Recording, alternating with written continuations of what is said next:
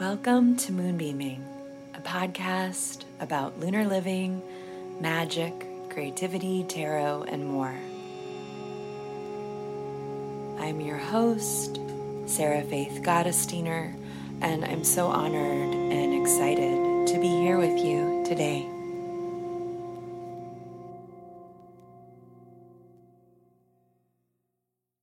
Hello, and welcome back to Moonbeaming. This is our last mini-sode of season three. Thank you so much for being here for season three. We made it. It was such a beautiful experience. I need to thank Hazel, who assists on the pod and who I could not do this without. I have to thank Rose the wonderful editor who edits this here pod, who I could not create without, and of course, our patrons who make this all possible. Thank you for supporting my work and for ensuring that we can keep on doing this project. And of course, thank you Thank you so much for being here. I'm so grateful.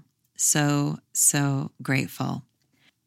I'm going to be putting a lot of focus on my upcoming class, Resourcing the Creative Self, which begins March 5th. Enrollment ends March 1st or whenever we sell out because slots are limited because this is a live class and I also want it to be somewhat intimate for all of us. I'm really excited about this class. It's for you if you're interested in reigniting both your artistic and magical practices. If you feel ready to make some changes, big, small, subtle, bold, with your identity and maybe even perhaps your creative identity if you are ready to change how you relate to yourself and your life and want some accountability and some guidance in the form of this container, this is definitely the class for you. We are going to explore creativity, art, creative spellcasting, creating artistic correspondences banks, and committing to an artistic practice that you get to define. So, if you want more information about this class, check out our website. I'm not sure when I'll be doing this again. So, if it sounds right up your alley and you can do it, I'd encourage you to consider joining us. And if you want to know when we'll be offering it again, if we do offer it again, subscribe to the newsletter that's where we announce everything we do at the studio, including an amazing talisman collection I have been working on for years now with my friend, the artist and jeweler Leo Black. I'm sure some of you know Leo or know Leo's work. She is phenomenal. I'm so excited for y'all to see and get these magical objects. You can check it all out on the site as well or on our Instagrams uh, because it's Valentine's Day. Happy Valentine's Day or Galentine's Day to all who celebrate. You know, some of us don't celebrate it. I get it. I'm like I I think I've said have I said this on the podcast? Maybe I haven't. I've said it elsewhere. I don't remember where I say things anymore. I've reached I've reached that point, but I'm trying as much as possible to center love and to open up to love and to be in the energy of love as much as possible this year. And so, as far as I'm concerned, any excuse any excuse to celebrate love does not have to be romantic love, it can be platonic love, it can be self love, it can be reverence for poetry or for the elements or for a rock or for the tea that you're drinking right now. I think that celebrating love is important. Yes, I understand that this holiday can be annoying and that it's commercialized and all that stuff. Totally get it. I'm cynical just like you. This cynical old witch is attempting to open up to compassion and open up to love because it feels imperative, it feels necessary. And I've been making it a practice since the beginning of the year. And it's been very, very, very healing for me. So, the bigger news this week, to be real, is we have got a lovely full moon. We have a lovely full moon in Tropical Leo this Wednesday. What's interesting about the lunar cycles that kick off 2022 is in January, we had two new moons. And in March, we have two new moons. We've got two months that have two new moons in them, which feels interesting. Of course, this is also all arbitrary, meaning that time and how we keep time can be arbitrary. I'm talking about if you are on the West Coast, if you practice Pacific Standard Time, where I am.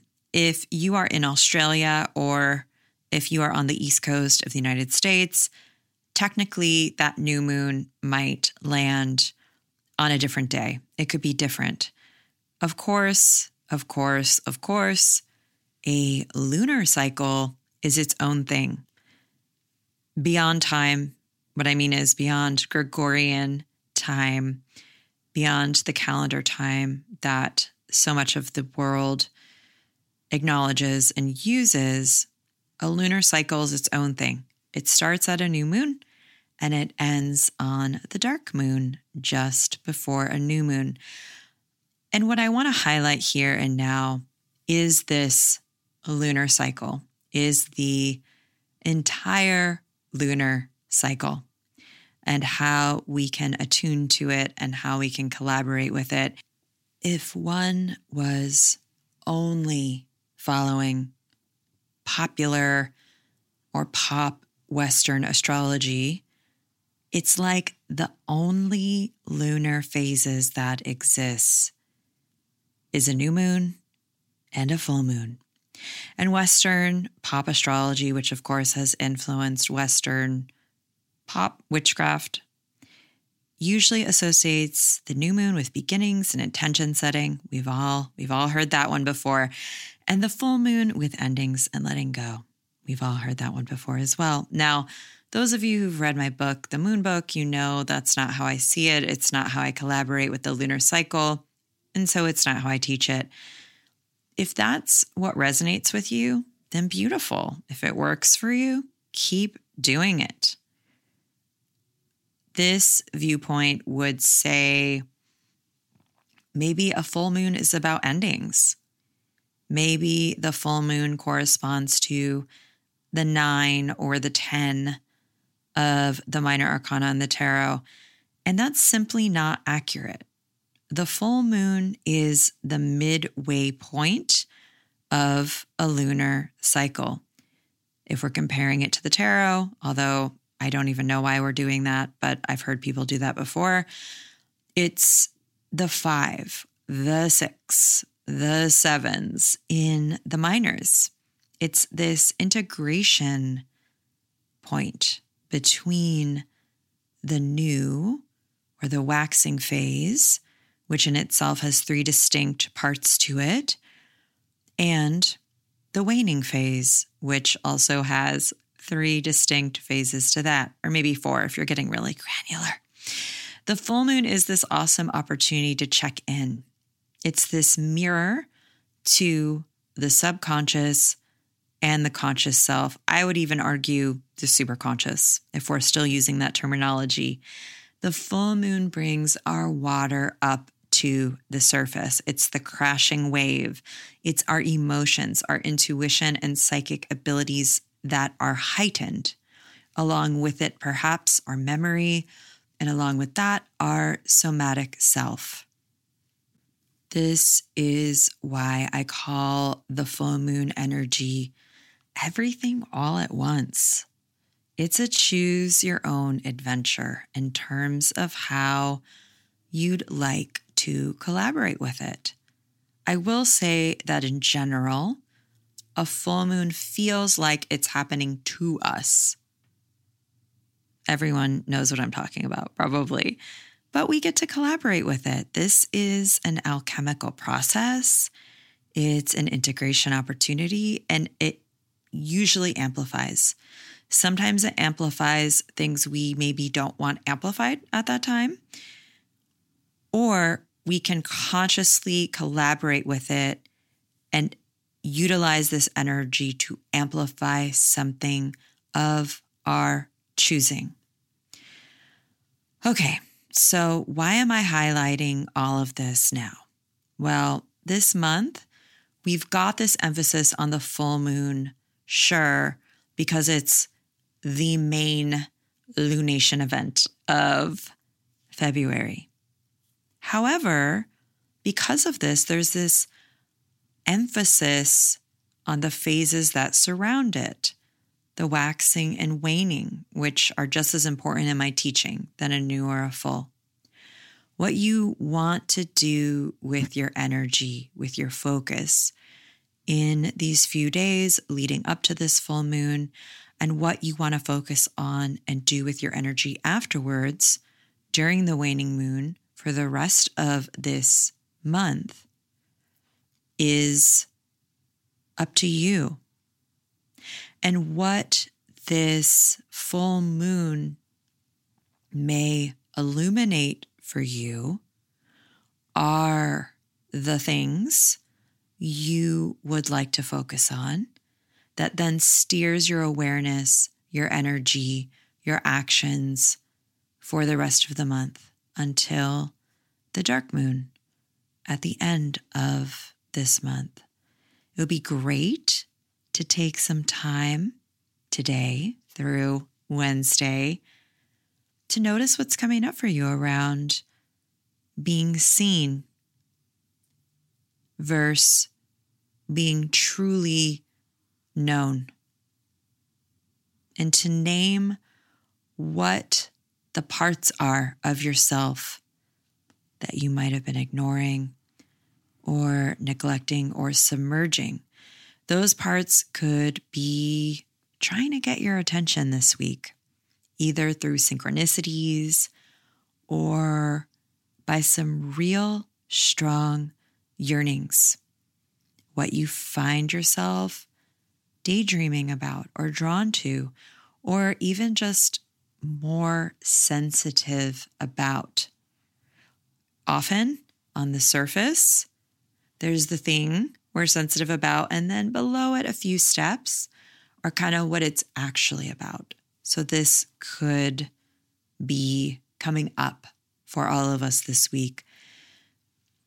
What I want to say is so often we'll locate a need or a desire and we'll immediately flip into scarcity mode with it. And what I mean by that is we'll either shut ourselves down around it, like ignore it, not see that need as a possibility to follow. Or we'll put it in concrete. We'll see it as a lack, just a lack that's there that will never change. That that hole right? That'll never get stopped up with anything. We'll see it as something that could never happen in our lifetime. At least it, it could never happen to us. It it only happens to other people. Only other people can experience intimacy or being truly known or being truly celebrated or or or the list goes on and on and on Often that's because this need is linked to a deep wound we have or an intense trauma we've endured that has also attached itself to our identity. And in that, we then create behaviors that enforce this identity. Afraid you'll never be centered or thought of, never taken into account because maybe as a child you had to be on the sidelines. You were the silent observer. Perhaps when you did take up space, you got punished or taken down a notch. Maybe, like a great many other sensitives, you were the processor. You processed the emotions of the group. You were the emotional barometer, so to speak. This is a thing that happens with a lot of highly sensitive people, a lot of folks who call themselves empaths, a lot of intuitives. It can often be unknowing, but then it ends up being this pattern where you're the one smoothing out the energy or the emotions of a group using your energy, using your emotions. Maybe over time, people told you you were one thing, so you became that specific role and you didn't choose that role, but the role enabled you to survive or that role was how other people saw you. And so you became attached to it. And now it feels like it's a part of you. This can be an opportune full moon to begin choosing different identities, different roles. And one of the ways we can begin this process is by naming what those are and by locating some of our core needs. Expressing those needs can feel really scary or way too hard because you might not have been safe or felt safe to share them in the past. Even thinking about trying to get those needs met or to begin thinking about getting those dreams fulfilled can sometimes feel heartbreaking because they haven't been met yet or fulfilled yet. And that feels bummerific to say the least, or there's a lot of grief surrounding why you haven't been able to do so. And you're blaming yourself and you're beating yourself up, although maybe you haven't completely tried. So, you know, that's a whole other knot that I can't untangle right now, but that happens sometimes. And also, of course, it's way safer for your heart or for your ego, for your life, for your relationships to stay the same. I think about that saying because the devil is our teacher card. Better the devil you know than the devil you don't. We do this a lot to ourselves. I mean, I know I do. Maybe you do too. So here's the catch 22. Is that a real thing? Am I just making this up? I'm like, sometimes when I start flowing or channeling, I start saying things I don't know where they come from. Like, I, am not sure if they're an actual thing, and then often they are. So I'm just going to go with it. just going to go with it. Here's the catch 22. And you know it. You know what I'm going to say. In order to get those needs met, you've not only got to be brave enough to express them, you've got to be brave enough to make space for them. And you've got to be brave enough to be available to receive them with presence in the moment, not rejecting them, not glossing them over, not numbing out, receiving them into your cells. It's a lot. It's really activating. This requires letting your guard down.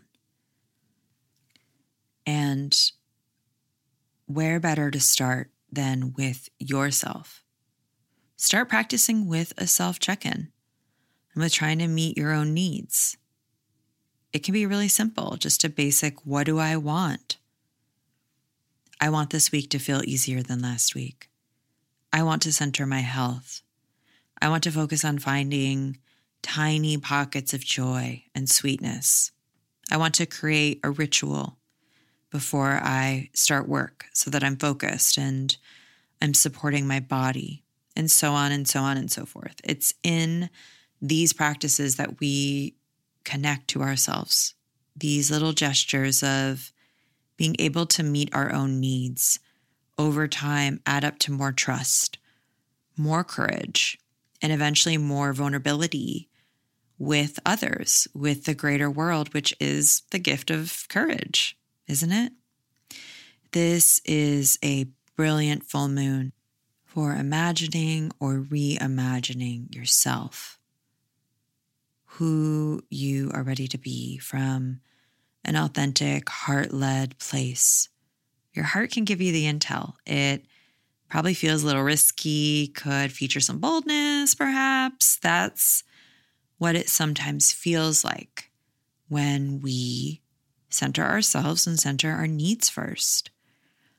If you have spent almost your entire life being told that you are only worthy when you are focusing on others or what you can do for others or on the metrics created by something other than you, it's gonna feel odd when you create your own metrics, it's going to feel strange when you focus on yourself first. If you've spent almost your entire life believing that it's selfish to put yourself first, then you're going to feel selfish when you put yourself first, at least in the beginning. Other people could insinuate that you are selfish when you put your needs first. There's that off repeated quote we hear like 9 million times all the time in like the self-help world like put the oxygen mask on first when you're on the plane. Everyone loves that one. They love it. But the reality of that, especially depending on your identity and your upbringing, or simply if you're breaking contracts in your life that have you responding to everyone around you first, you know, it's going to feel uncomfortable. I'm telling you that because it's imperative you understand that reactions or responses to you being self full, including your own, of course, that might feel uncomfortable these are not reasons to stop. Keep going. Keep centering your heart. Keep coming from a heart led place. Keep admitting when you're reacting from a scared place or a place of defense or a place of wounding. And try to choose humility. Try to choose compassion and let that inform your decisions, especially if you do need to make an apology, even if that includes yourself or you do have to have a hard conversation. At the very least, you do need to communicate around specific vulnerable topics. And this week, a whole lot of them could feel vulnerable. Remember what I said in the beginning? These little snags at the surface that feel especially sensitive. There's there's something underneath. There's there's some roots there. Keep acknowledging your needs Remember, we're connected. And remember that for the rest of the month, we'll be in the waning moon, a time to go deeper, a time to shed and release, a time for behind the scenes building for foundational nourishment. A lunar cycle does not end with a full moon, it keeps going. Just like you. That's the mini sode for this week. For more, sign up for my upcoming art and magic class. Subscribe to the Patreon if you haven't. Check out all the downloads and meditations that we have in the shop. If you'd like to pick up the Many Moons 2022 guide, it's in our shop as well. It's both a 240 page planner or as a monthly digital guide. Wishing you all a beautiful week a beautiful full moon and a beautiful end of winter and transition time into spring. Bye. Moonbeaming is brought to you by The Moon Studio. It is created and hosted by me, Sarah Faith Gottesdiener, Additional assistance is provided by Hazel Frew. Sound art is by Will Owen.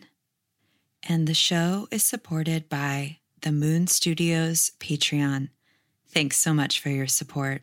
If you like this podcast, please rate, review, subscribe, and tell a friend.